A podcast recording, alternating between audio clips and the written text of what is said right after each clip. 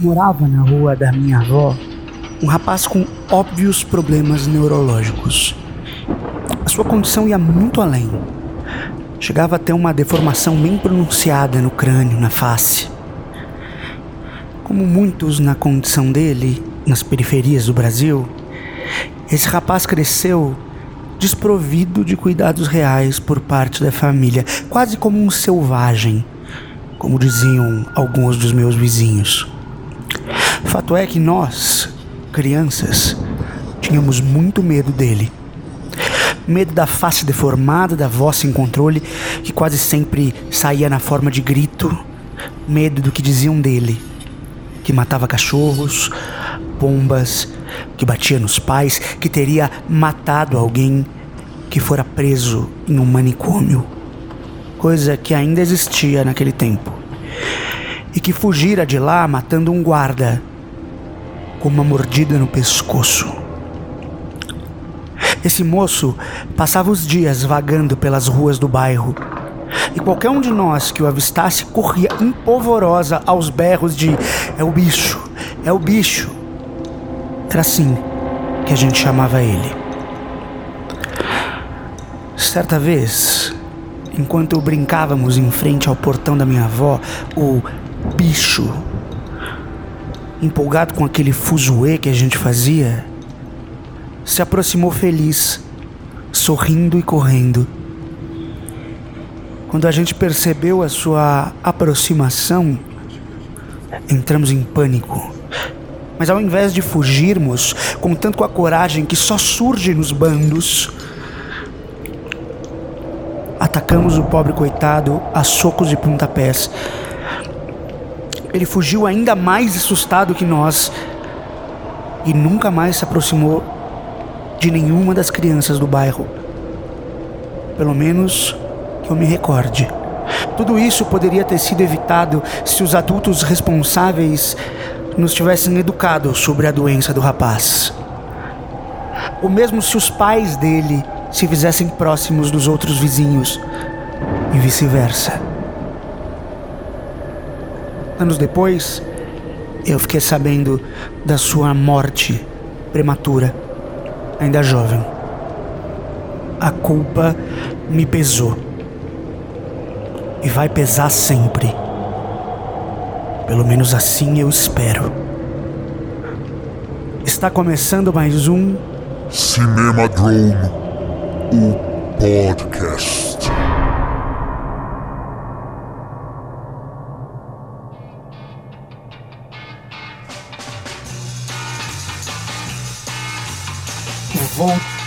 Do Além Tumba, meus amigos.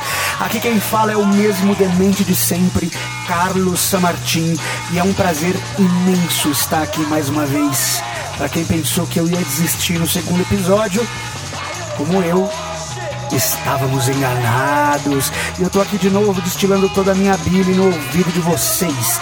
E antes de começar a falar do filme de hoje, aqui vão alguns recadinhos, os de sempre, né?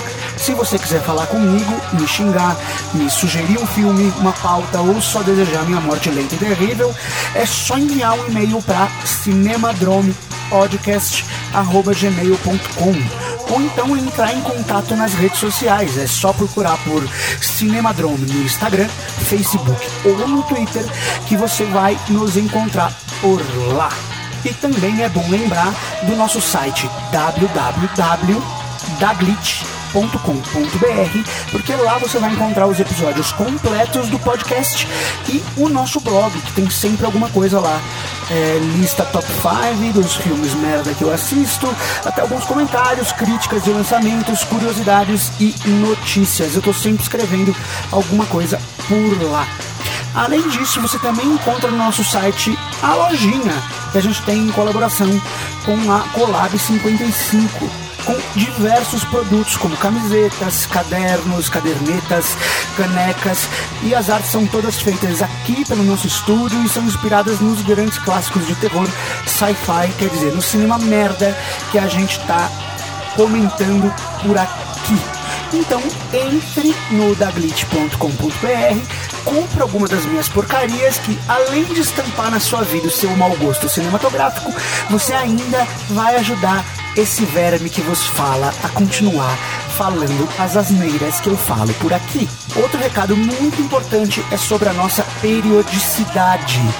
Para me aprofundar melhor nos filmes, para trazer um conteúdo mais bacanudo e quem sabe iniciar uma nova série onde eu vou narrar as histórias bizarrentas que eu colho por aí a pedido de alguns de vocês, seus dementes.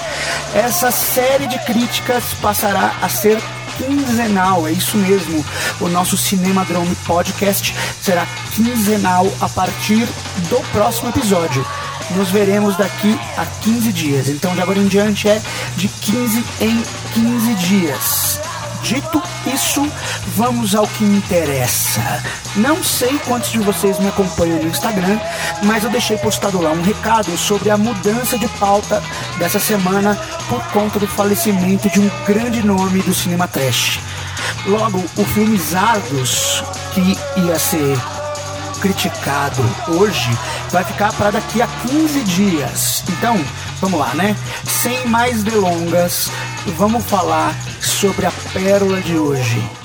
It's Alive.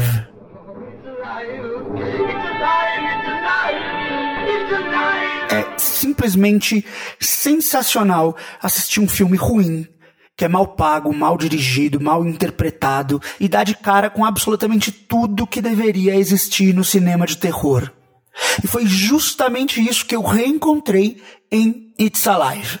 A belezinha do trash escrita e dirigida pelo genial, o incrível, o gênio da tosqueira Larry Cohen, que deixou a vida para trás recentemente no dia 24 de março. Conhecido por seus filmes B, como a série Maniac Cop, ou a masterpiece da merda, o The Stuff, que aqui no Brasil é conhecido como A Coisa, tem dois filmes com esse nome, então fiquem espertos.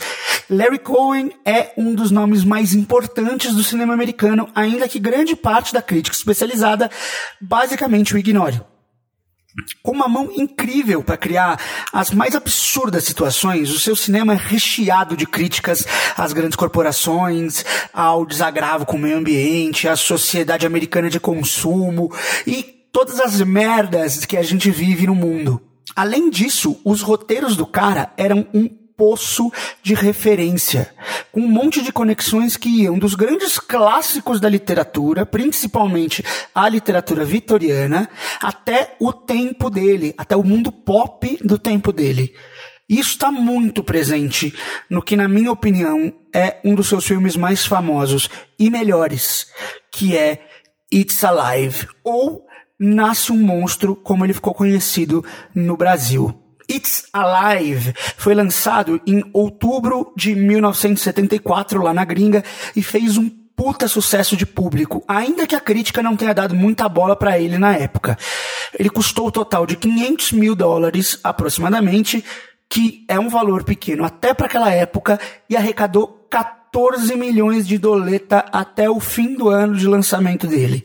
Essa belezinha chegou a render um prêmio pro Larry Cohen no Festival de Cinema Fantástico de Avorat, na França, em 75. O filme narra o nascimento do segundo filho do casal Davis, que vem ao mundo completamente deformado e consumido por uma fúria abismal. Depois de escapar da sala de parto sozinho, o recém-nascido, pro desgosto de seus pais e do mundo, inicia um ciclo de morte e violência pela cidade. Se você não gosta de spoiler, se você acha que spoiler pode acabar com a sua diversão depois desse sinal. Danger, danger, danger. É melhor você deixar esse podcast um pouco de lado e só voltar quando tiver assistido o filme, porque eu vou precisar destrinchar um pouco a película e isso pode significar entregar algum detalhe mais impactante aqui ou ali. Na verdade, é provável que eu entregue o filme inteiro. E tudo que eu não quero nessa vida é estragar a experiência de vocês. Muito pelo contrário. Agora, se você é como eu, que não se importa em saber um pouco do filme, um pouco mais de detalhe antes de assistir o filme, se você é como eu, que gosta de começar um filme já cheio de informação para aproveitar mais profundamente os detalhezinhos do filme, sinta-se à vontade para continuar, porque esse filme tem muito pano para manga mesmo. E nós já vamos começar o desmembramento. It's alive. It's alive.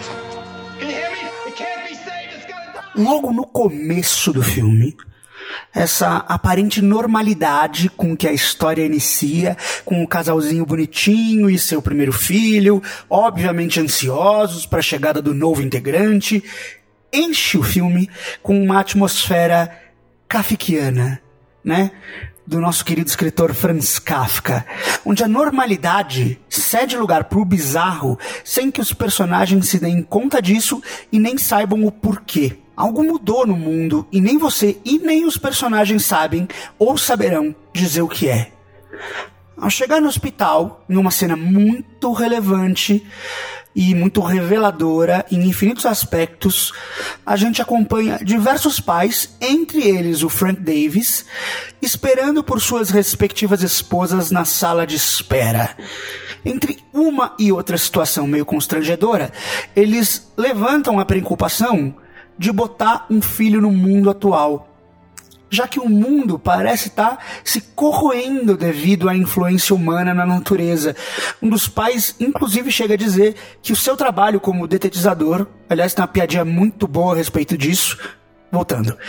O seu trabalho como detetizador acabou criando uma nova espécie de barata resistente a inseticida. Mas Frank Davis nega a ruptura que estamos causando no mundo, nega que a humanidade é tão podre assim, que o mundo tá tão merda assim, e como um personagem do próprio Kafka, como uma espécie de Mr. K americano, espera que no fim de tudo, com o nascimento do seu filho, o mundo volte ao normal, o seu mundo volte ao normal. Enquanto isso, na sala de parto, diferente do seu marido, a Leonor Davis sabe que tem alguma coisa errada e diz isso aos quatro ventos enquanto está tentando sobreviver ao nascimento de seu rebento. Mas é lógico que a equipe de obstetrícia ignora sumariamente as suas súplicas, afinal, por que diabos uma mãe, em momento de parto, uma mulher no seu momento ímpar da natureza, saberia mais sobre parir do que um homem experiente com seus jalecos brancos e blá blá blá, blá blá blá, blá blá blá.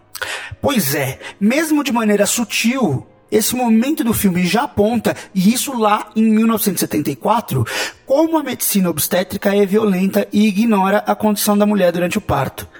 Essa é uma discussão muito atual, muito atual mesmo, e que vale acompanhar de perto, galera. E ela já tá aí, em um filme trash dos anos 70. Quer dizer, nesse filme já existe uma pequena semente disso. Voltando ao filme, é evidente que as coisas dão muito errado. E depois de sair da sua mãe, a pequena besta assassina toda a equipe médica e abandona a sala de cirurgia em uma espécie de fuga espetacular. Na sala de espera, diante dos gritos vindos da ala cirúrgica, o pai da criança corre em direção à sala de parto só para se deparar com sua mulher aos prantos, perguntando onde diabos estava o seu bebê, enquanto jazem no chão cobertos de sangue e tripa os corpos da equipe médica. Ainda envolto nessa atmosfera kafkiana, o Frank não consegue aceitar o relato que ele ouve dos policiais depois e o relato que ele ouve da sua própria mulher, de que o seu filho tinha matado uma pá de gente e fugido por um buraco pela janela. Furioso, confuso, o Frank vai para casa e no caminho do carro ele escuta uma notícia sobre seu filho bebê animalesco e na notícia eles falam o nome dele e o da esposa. É, meu amigo, isso aqui tá bastante claro. Até agora, a gente tá mergulhado nessa espécie de conto kafkiano. É lógico que o Franz Kafka é muito mais detalhista, é um puto escritor. Aqui as coisas são um pouco mais simplórias, mas até agora a gente está preso nessa atmosfera que parece não fazer o menor sentido e as coisas são apresentadas aos borbotões, né? As coisas são apresentadas de sopetão e nada é questionado. A polícia não questiona, a esposa não questiona, o marido, por mais que ele não aceite, também não questiona. A pergunta em nenhum momento é por que diabos o meu filho nasceu esquisito? E isso está muito presente na obra do Franz Kafka, né? O personagem principal da Metamorfose jamais pergunta por que virou uma barata. A principal pergunta dele é: como é que eu vou vestir minha roupa para ir pro trabalho? E depois daquela notícia no rádio, o casal passa então a sofrer uma perseguição por conta do seu filho medonho, né? O Frank perde o emprego com a justificativa de que ele e o seu filho estão chamando muita atenção. E o patrão, para mostrar que ele não é o único, lembra de um outro colega de escritório que foi forçado a tirar férias, férias eternas, por conta de um filho defeituoso. Pois é, aqui a gente já tem essa, esse preconceito, né? Já a sua mulher, ela é perseguida por jornalistas tentando arrancar dela uma declaração qualquer sobre o seu bebê monstro.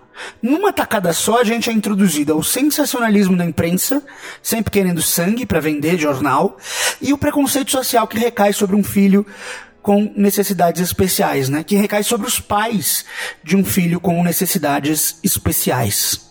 E é nesse momento que, percebendo como suas vidas foram destruídas pelo seu filho, muito, muito entre aspas, pelo amor de Deus, porque o filho é quem tem menos culpa no cartório, o Frank deixa de ser um personagem passivo, que parecia ter nascido de um conto desconhecido do Franz Kafka, e passa a se transformar numa versão moderna do Dr. Frankenstein que, tal como a sua contraparte criada pela Mary Shelley, resolve caçar a sua cria aberrante, renegando sua participação na criação do mesmo. É, é o Dr. Frankenstein da Mary Shelley não renega a criatura, mas ele percebe que a sua função, ou ele internaliza que sua função é destruí-la né? E aí, tanto no caso da Mary Shelley, né, do Frankenstein da Mary Shelley, quanto no caso do Larry Cohen e do Frank de It's Alive, eu começo a perceber algumas coisinhas bacanas, algumas coisas sendo ditas sobre abandono parental, não é mesmo? São dois pais que, de certa forma, não aceitam os filhos que têm. E por isso decidem renegá-lo, porque esse filho afeta a vida deles né? Então é uma coisa bem típica do nosso mundo e bem comum, infelizmente. A polícia, né, despreparada por perseguir um bebê assassino, começa a patinar e a cometer um monte de abuso. Né? Tem uma cena incrível em que os policiais apontam, vários policiais apontam as suas armas para um pobre bebê indefeso que brincava na varanda da sua casa. Agora vamos pensar aqui: policiais despreparados para lidar com situações novas. Imagina, né, gente? Isso nem existe. Para continuar com as alfinetadas, aparece a indústria farmacêutica, que é representada no filme por um pesquisador e um velho empresário. E esse velho empresário morre de medo que o bebê mutante tenha sido causado por algum remédio. Isso mesmo, sem nenhuma base. Nada indica isso. E exige a morte do bebê e quem sabe dos pais, né? O silenciamento dos pais, para que não exista nem a mínima possibilidade de que isso respingue neles. É melhor remediar o quanto antes, né? Não é mesmo? Não é mesmo? Já o bebê monstro, depois de mais algumas vítimas, né? Ele começa o caminho para chegar até a casa dos seus pais. Pois é, ele tá perseguindo seus pais. E aí dá para passar desconfiado óbvio que o bebê não é um monstro. Ele é, como todo outro bebê, uma criatura assustada com um mundo completamente novo, reagindo com tudo que ele tem, que no caso são garras, dentes e uma força gigantesca, a situações que parecem querer colocar ele em perigo. O bebê está, antes de mais nada, se defendendo. Mas já é tarde demais, porque se a sanha vingativa do seu pai Frank já estava pulsante, ela atinge limites alarmantes quando o outro filho dele, o mais velho, o saudável, é aparentemente posto em risco pelo irmão. Né? Em uma cena, os dois irmãos acabam se encontrando no sótão da casa dos pais. É, e aí você começa a perceber uma espécie de amor fraterno, né? O irmão mais velho começa a acalmar a criatura que tá tranquila ouvindo a voz dele, mas aparece o Frank, o pai, cego de medo e resolve afastar os filhos e atira contra a criança monstruosa que foge para os esgotos. E aí, assumindo todo o seu caráter frankensteiniano, o Frank se junta à polícia na casa do seu filho e, munido numa espingarda, encontra a criatura ferida no esgoto. E aí rola o óbvio. Aquilo que está lá na frente é o filho dele, que está assustado, que está pedindo ajuda como pode, está querendo carinho, está querendo pai. A imagem daquele filho frágil, machucado, de braços estendidos, é o único vislumbre que a gente tem da criatura é agora, nesse momento. Antes a gente vê muito pouco dela. Então, voltando, tá aquela criatura lá, quase como se pedisse colo, enfraquece, né? Essa imagem enfraquece o sentimento de vingança do Frank, que aos prantos, tomado pela culpa, por ter abandonado uma criatura tão complexa e assustada à própria sorte, pega o filho no colo e foge da polícia, que vem pelos esgotos como uma verdadeira tropa de extermínio. Carro e o escambau andando nos dutos do esgoto. Aí, cercados e sem saída, o pai e o filho são acossados pelo grito da polícia, né? Mata o monstro, ele não é humano, ele tem que morrer. Esse tipo de coisa super delicada que deve ser uma delícia de ser ouvida, principalmente quando está direcionado para o seu filho. E o quanto isso não acontece no Brasil, não é mesmo? Vamos pensar? Pois é, Prevendo a impossibilidade de salvar o seu rebento, o Frank atira o bebê pro colo do policial que estava mais exaltado, que é o capitão, que a gente já está acompanhando ele desde o começo do filme. E esse capitão e o bebê são fuzilados pelos outros policiais, né? Pelos seus colegas que estão completamente descontrolados. Depois da berraria do Frank e da esposa, que chegou lá junto com os policiais. Os dois estão mais calminhos, são colocados dentro do de uma viatura, são acalmados pela polícia, que também está mais calma agora. E enquanto um dos chefes de polícia explica para eles que eles fizeram o melhor, né, assassinando a criança, chega a notícia pelo rádio da polícia que outra criatura, igual ao filho do casal Davis, acabou de nascer em outra parte dos Estados Unidos da América. Close nos pais. Fim do filme. Amigos, que delícia de filmão completo da porra! É denúncia contra a indústria farmacêutica, contra a polícia mal preparada, contra o abandono parental, contra a violência obstétrica, contra a destruição da natureza. E puta que eu pariu, caralho, isso é quase um manifesto. É tudo na cara dura, assim, ó, sem dó nem piedade. Às vezes o filme é até explícito demais, né?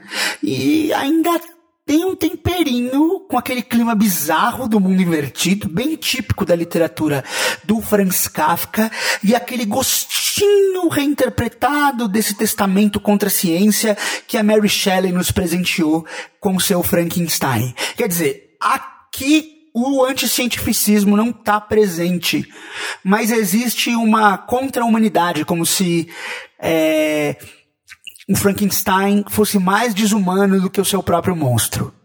É lógico, e eu não preciso nem dizer que tanto a literatura da Mary Shelley quanto a literatura do Franz Kafka, principalmente a literatura do Franz Kafka, no caso, tem muito mais recursos estéticos, tem muito mais profundidade. Esse é um filme trash. Né? Esse é um filme trash e pop norte-americano, que com certeza tem objetivos muito muito, muito, muito menores do que tem uh, o processo do Franz Kafka. Mas mesmo assim, é muito interessante perceber quanto ele coloca a mão em várias feridas da sociedade norte-americana e da sociedade brasileira. E se isso, meus amigos, não é o suficiente para considerar esse um dos clássicos transgressores da história, o filme ainda tem um jeito genial de contornar o orçamento curto, né? E, obviamente, a precariedade do bonequinho da criatura. Os assombrosos lances de câmera que acompanham a visão do monstro. Mano, que coisa incrível, que coisa sensacional. Não chega a ser inédito, mas é muito bacana e é muito tenso, né?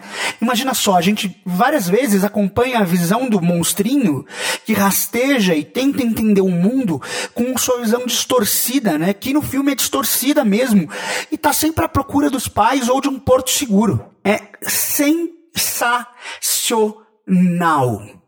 Olha, esse filme é definitivamente uma exceção à regra do moralismo que, via de regra, permeia os filmes de terror, principalmente esses filmes de orçamento mais baixo. Isso já foi o objetivo de um podcast aqui no nosso último episódio, né?